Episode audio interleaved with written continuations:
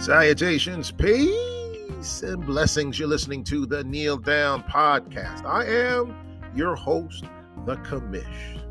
I am going to give you the first five picks in the upcoming NFL draft. This, of course, is the Commish's mock draft. This is a modified mock draft. I'm not going to give you all 32 picks like I usually do. I'm not going to do that this year. I, I don't see why if you've never followed the Commish before, if you've never followed the NFL before, even the draft up until this point, it seems, I don't know, it, it may not make a whole lot of sense to go through 32 picks that many of you probably don't even care about, unless, of course, it's your team that's selecting at that particular time. The first 10 picks usually set the bar for what's to come for the remaining of the first round of the draft. Never mind the other six rounds you got to put up with as well. The first round is the most intriguing, naturally, because it's usually from that point on we get a better understanding as to which teams have an idea, perspective as to what it is that they want for their team in the first round. First round is very important because for those that don't follow the draft, that's where most of the money lies in the first round. You're talking about 32 picks, roughly 28 teams, maybe more, maybe less, to have an opportunity to pick some of the best talent coming out in this year's draft. So, you know, I don't know if going through all 32 picks makes a lot of sense right now. Maybe down the road, I'll talk more about it as they've been selected. Maybe I can say yay or nay on if these teams deserve or if these teams should have selected these guys at that particular time. Of course, they deserve their picks. I just may not think that the pick is worthy for that time in that round. You know, the seven rounds. Is that pick the one that you want the most in the first round? I mean, that's a question, but I'm digressing. What I'm going to do is basically give you the first 10 picks of the first round, but I'm only going to do five today. So it kind of leaves you guys on your toes as to what I'm going to do next time I'm on the mic. So we have about two weeks, less than two weeks before the NFL draft, which is on the 27th of April. It'll be held in Kansas City. Kansas City, here I come. So I am going to do just the first five picks this evening. But before I go into the draft picks, I said I would talk about Lamar Jackson again. And I'm going back on my word because I said I wouldn't be talking about this man again. Because what's the point? You know, I, I, think we bombard Lamar Jackson's status enough. I, I think we've talked so much about this man that outside of being nauseous by hearing the name Lamar Jackson or for what he's done to this point to prove to everybody he's one of the better quarterbacks in the draft, I'm stumped. And I'm stumped because I, I, I want to look at this from different perspectives as I've done before. I want to look at this from a number of perspectives. And, and, and you know, it's not to be hyperbolic. It's it's just Lamar Jackson is a great quarterback. But it's the fact that the Ravens organization sat on their hands with this. And whether they decided that the offer that they gave him, the franchise tag, was the best offer they had for him, really leaves the question of how much they value Lamar Jackson. I think that's a given at this point. They did something this past week that really raised not just one, but two eyebrows. In signing veteran Odell Beckham Jr. as a free agent. This guy is not with any team. He had won a Super Bowl with the LA Rams a few seasons ago, so he had enough time to heal his wounded knee.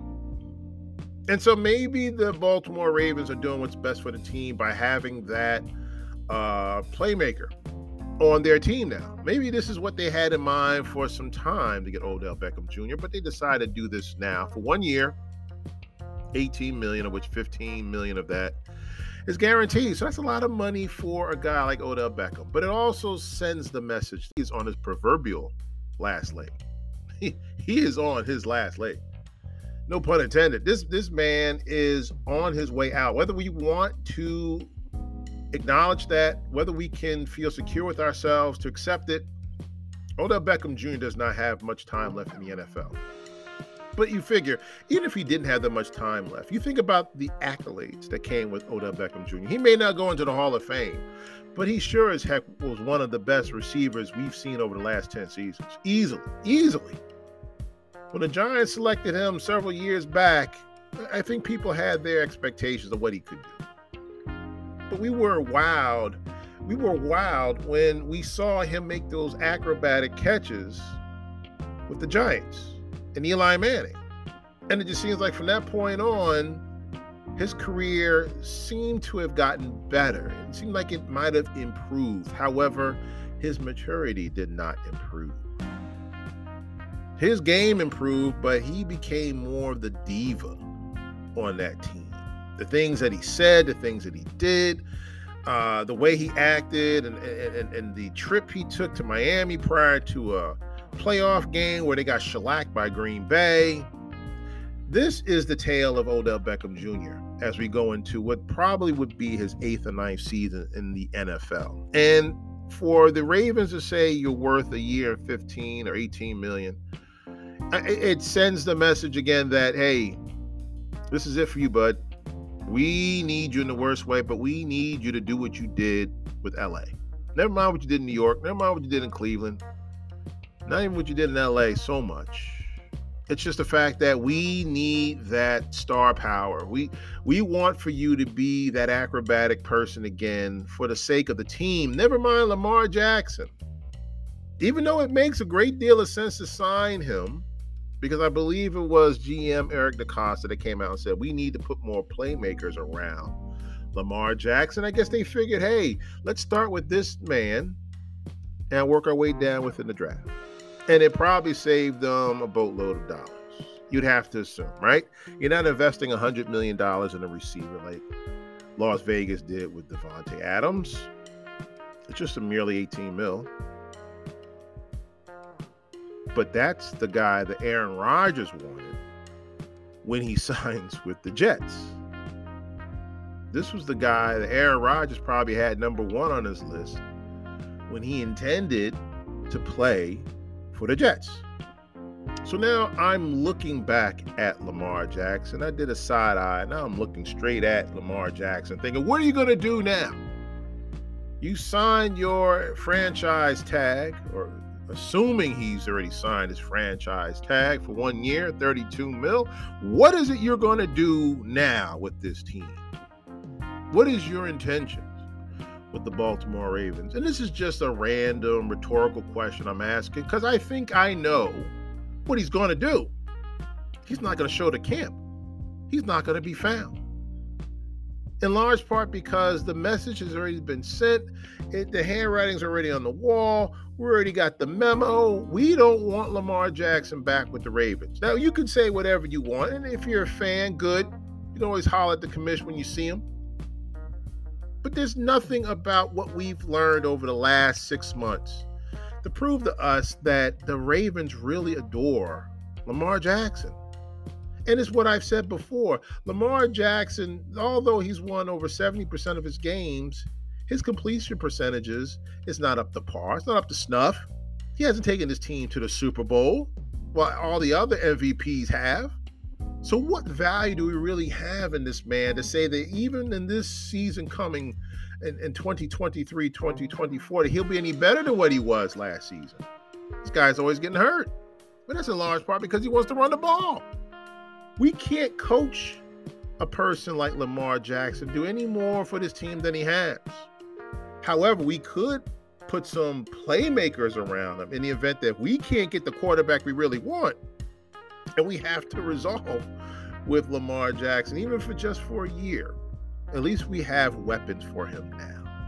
See, it doesn't make the Commish feel any better knowing that you want him out the door, but in the event that we can't get him out the door, in the event that we can't shoo him out the door, let's put playmakers around him anyway, just in case.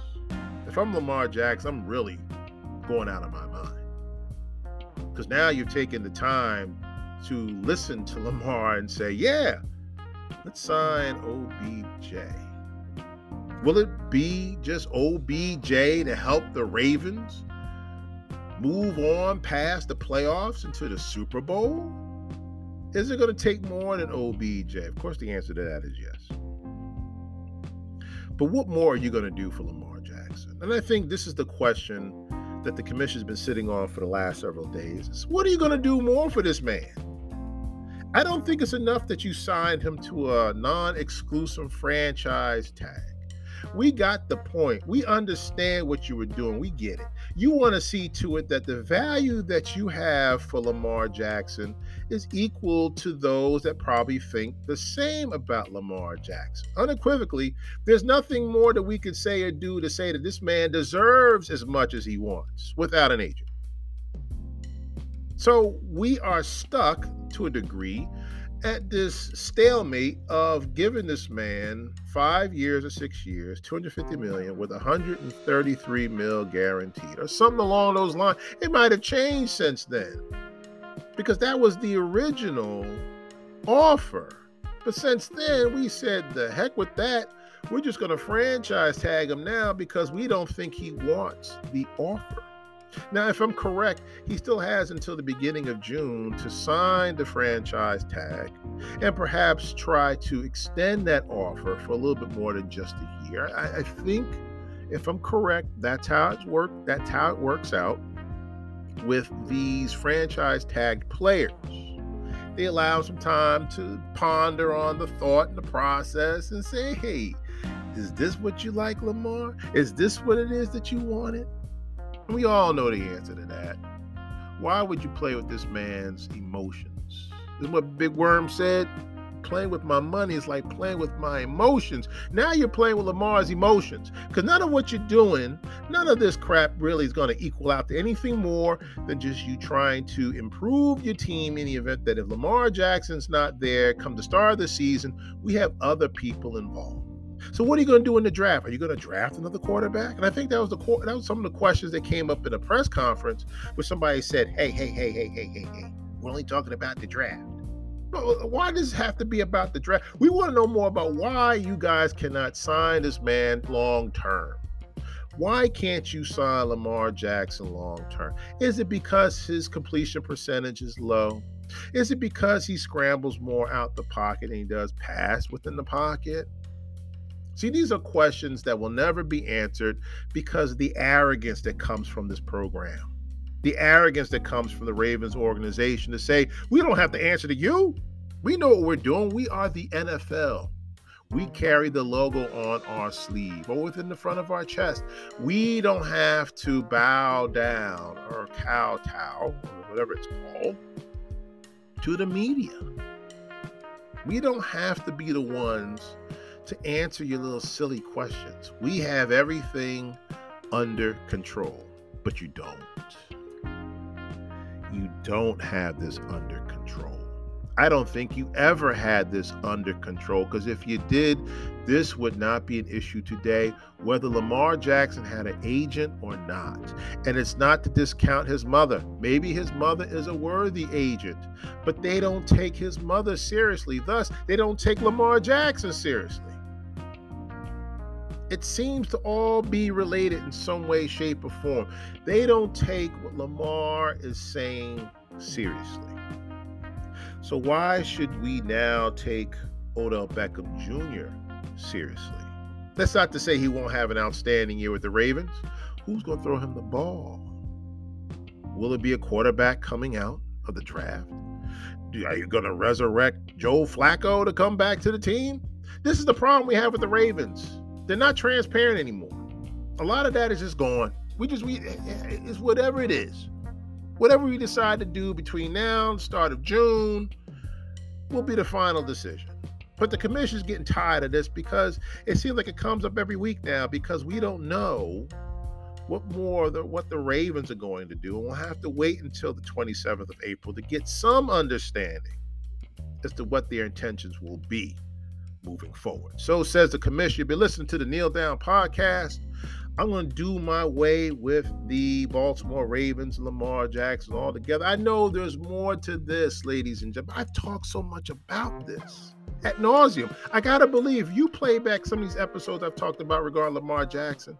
I'm just repeating myself. I'm beating a dead horse. What more are we gonna get out of this? What more are we gonna get out of Lamar Jackson?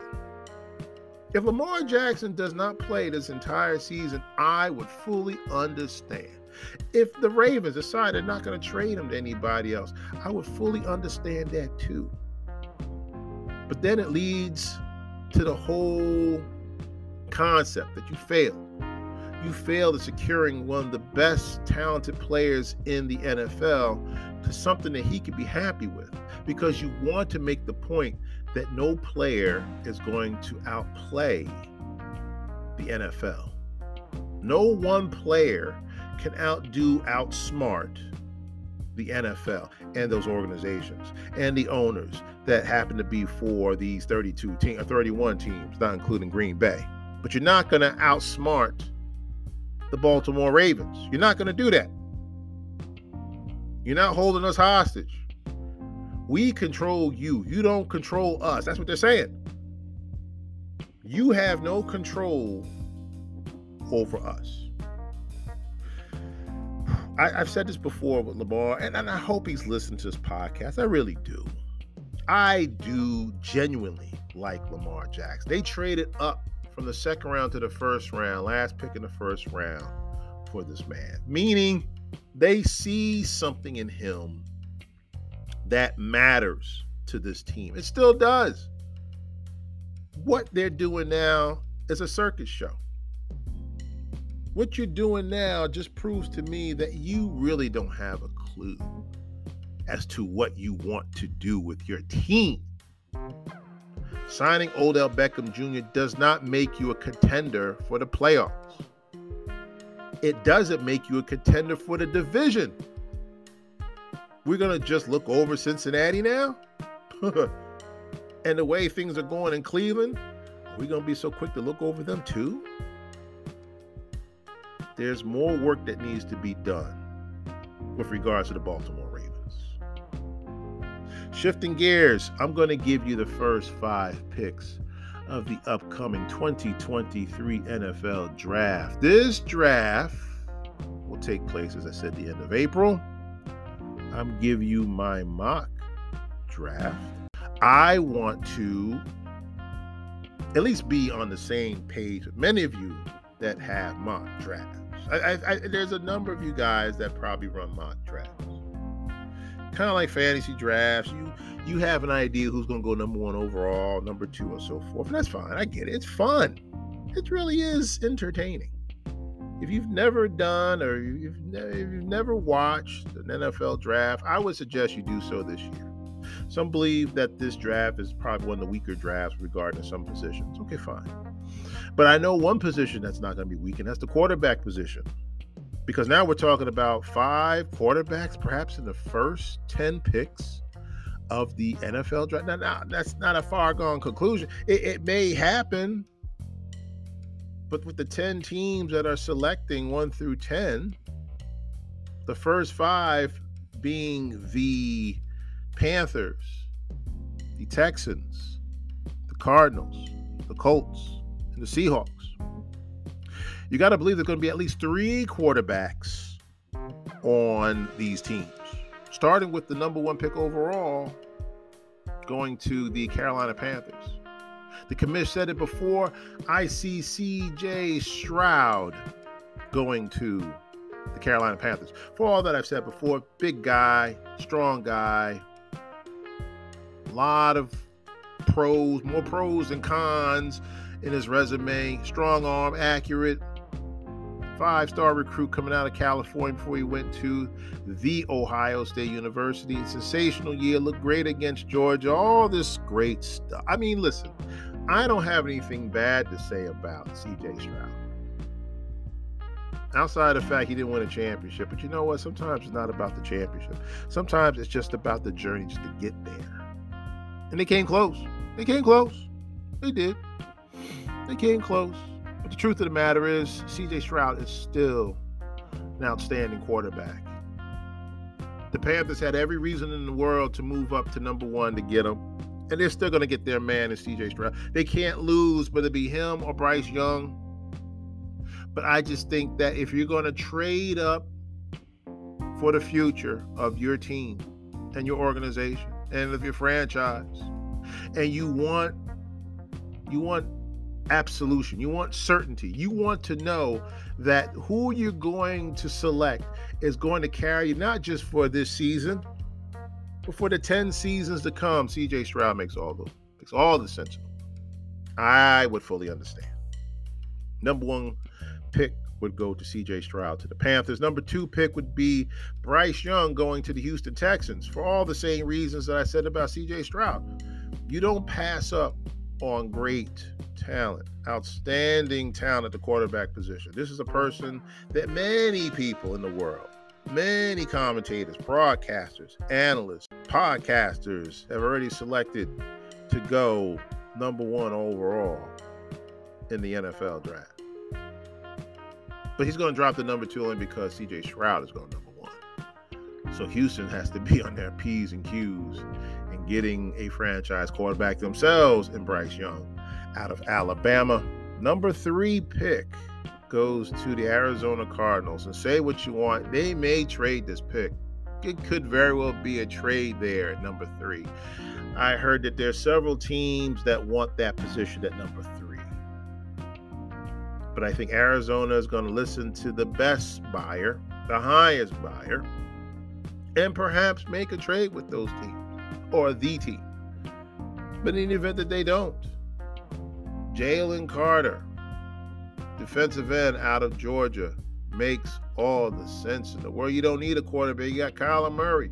If you go for a third quarterback within the next five years, it just shows how deplorable of a team you're on or how deplorable of an organization that is that they can't get their they can't get their thoughts, minds, acts together, prospects, recruits together. They can't get that information together to find a quarterback for that team.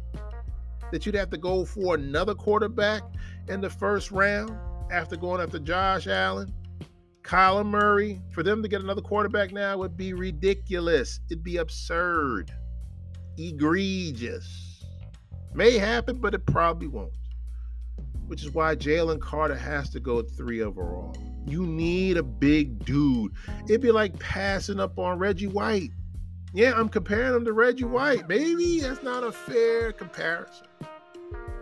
But you got to believe, if you think back to 1985, let's go back roughly 40 years to when Reggie White, the late Reggie White, was selected to the Philadelphia Eagles. He was the fourth overall pick. There was three teams that passed up on him.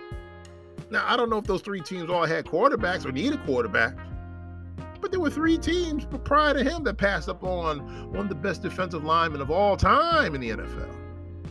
Jalen Carter could very well be that same man, an emulation of that man. If emulation is a word. Commissioner's making up stuff. He is a replica of what we saw in Reggie White. Big, strong, fast, could plug up the middle, could probably get you from the outside.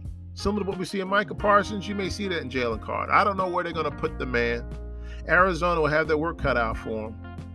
But they get a new quarter, uh, they get a new coach. I believe his name is Jonathan Gannon out of Philly that, that was in the Super Bowl. And he was a defensive minded coach. I think it makes a lot of sense that he goes after a defensive player at three overall to help jumpstart his career in Arizona.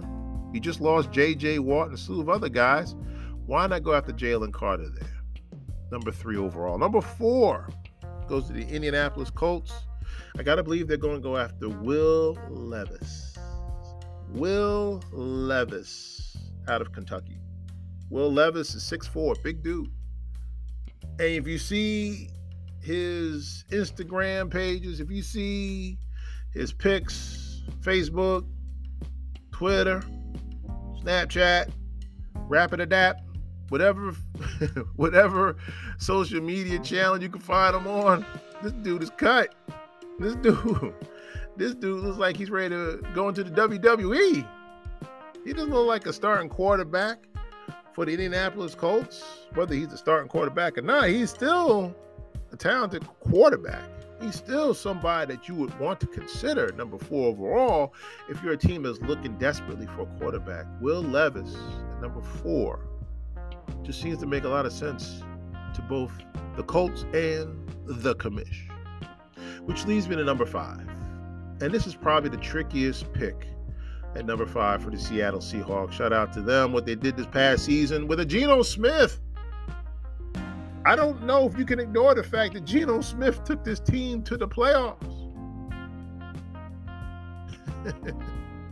I man, so many people did not like the thought of Geno Smith starting for the Seattle Seahawks. I think a lot of people had their doubts about Geno Smith starting for the Seattle Seahawks. But you know, a lot of people wrote him off, but he ain't write back. That's fine. He said, fine. You wrote me off, but I ain't write back. So you can do whatever you want. I ain't got time to write to you fools. I just got a three year extension for over a $100 million. I don't have to prove anything else to anybody. The Seattle Seahawks like me. I like them. And thus, I'm going to be here for three years. Drew Lock is in my, my back pocket. In case they need Drew Lock to start, for whatever reason, should Geno Smith go down, we got a second quarterback. Will be the point of getting another quarter, quarterback now, fifth overall? That doesn't make any sense to me. And I know that Anthony Richardson is sitting there waiting in the breeze, but I don't think, quite frankly, that the Seattle Seahawks really need a quarterback at this pick right now. They don't. They saved themselves some money with Drew Lock in the trade. Got a lot in return from Denver. So whether they're playing with house money at this point is the question that they need to go out there and invest in another quarterback. I say no. I say no. They will take their chances. And I'm saying this just to be facetious. I'm not saying that they will not take their chances, but they will take their chance at Will Anderson Jr., defensive end out of Alabama. Why not? Why not? You need somebody there to plug up the middle. Whether you're going to put him on the front, keep him back there, the, the, the, the, the Mike position, Mike, Mike linebacker, middle linebacker. For those that don't know what the Mike linebacker is, listen, whatever Seattle does with this man, would be improvement to that defense that might have been the Achilles heel for that team last season. The reason why they probably couldn't beat San Fran had more to do with the lack of defense that they had. When it was time for them to step up, Will Anderson Jr., good fit. They could go after an offensive line, and they could. Fifth overall, why? You've got plenty of picks to go with. You've got plenty of time to go for an offensive lineman. Go with someone stellar like Will Anderson Jr. and solidify your spot there in the NFC West. So says the Commish. You've been listening to the Kneel Down podcast. I want to thank those for listening to my show. It means that much to me. I just gave you the first five picks of the first round of the 2023 NFL draft. Of course, this is a mock draft. I am in no position to speak for any of these teams. They don't pay me enough, and they have not offered me anything to speak for them. Thus, I'm doing this for free, and I'm doing this for all my listeners out there that have taken the time out to pay attention to what I have to say on a weekly basis, and thus for this show in general. I will talk more about the remaining five picks in the first round of the first portion of the NFL draft, six through 10. I will talk more about that next time. Hope everybody has a great weekend. It's been warm, depending on what part of the uh, of the country you are. It's been a warm weekend to this point. Record highs the tri-state area. Listen, it's getting to the point now where the climates have shifted so that it goes from winter to summer within a matter of days.